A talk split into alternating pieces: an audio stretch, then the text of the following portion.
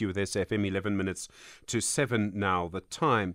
Siva Dlanjwa is the spokesperson for the South African Union of Students. Siva, good morning to you. Uh, you've also claimed consistently that Nzimande uh, should be removed from cabinet. You've now seen his response. Do you still believe that he needs to go?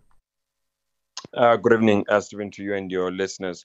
Uh, we do believe, uh, Stephen, that the minister must be relieved of his duties.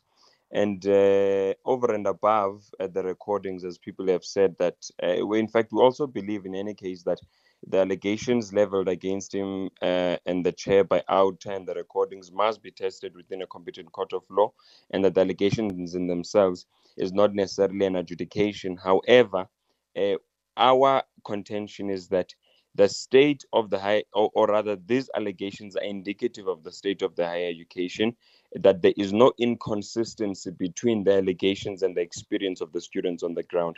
So uh, uh, nothing has changed as far as the, the experience of the students on the ground. Nothing has changed that almost 100,000 students went to write their fine end year examinations last year.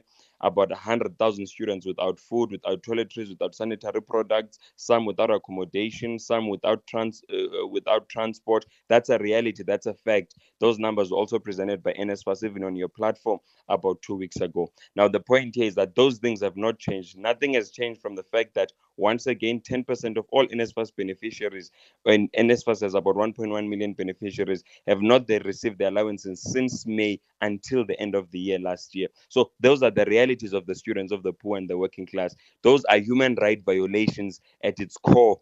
Uh, and, and atrocities of the West uh, kind. So, purely based on that, the minister has failed the sector and the leadership of NSFAS. So nothing changes. His arrogance does not change the scoreboard. His arrogance does not will not change the plight of the poor. He's just he, he's always been in any case uh, consistently arrogant and useless. It is not now that the minister is behaving in the manner in which he is. Okay, but there's still no finding against him. I mean, to remove a cabinet minister when there's no finding, no process at all. In fact, the minister uh, seems very clear that he believes he's done nothing wrong and therefore is happy to go through any process. But if there's no finding, isn't it too early to remove a cabinet minister from their job?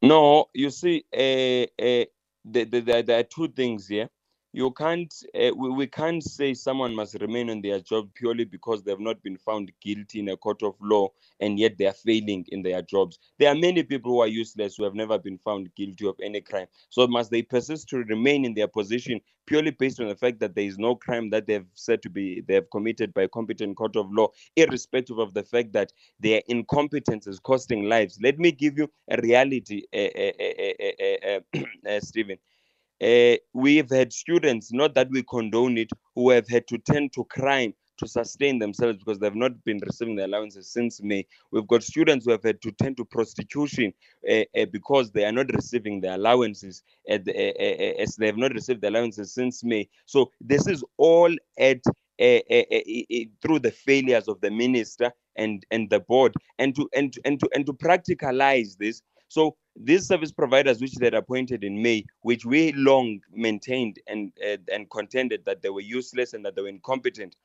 uh, they did not believe up until they they instituted and commissioned the investigation. When they did, the investigation came back uh, to vindicate us that these people are in fact have been illegally appointed and they do not possess the requisite capacity. On the 19th of October, they declared that they were going to fire them. As I am speaking with you, Stephen, those service providers are still dispersing and are still receiving funds from taxpayers, and yet they have their own uh, report, the Werksmans report of the board, determined that these people were criminally mm. appointed. So there's no sense of seriousness. It is a pity that there is so much a, uselessness at NSFAS and in the sector that we are becoming desensitized to these atrocities. Me and you here are we're fine with the fact that criminally appointed people are still dispersing funds to the students, and yet uh, there's a report that conclusively states that they should not be doing so.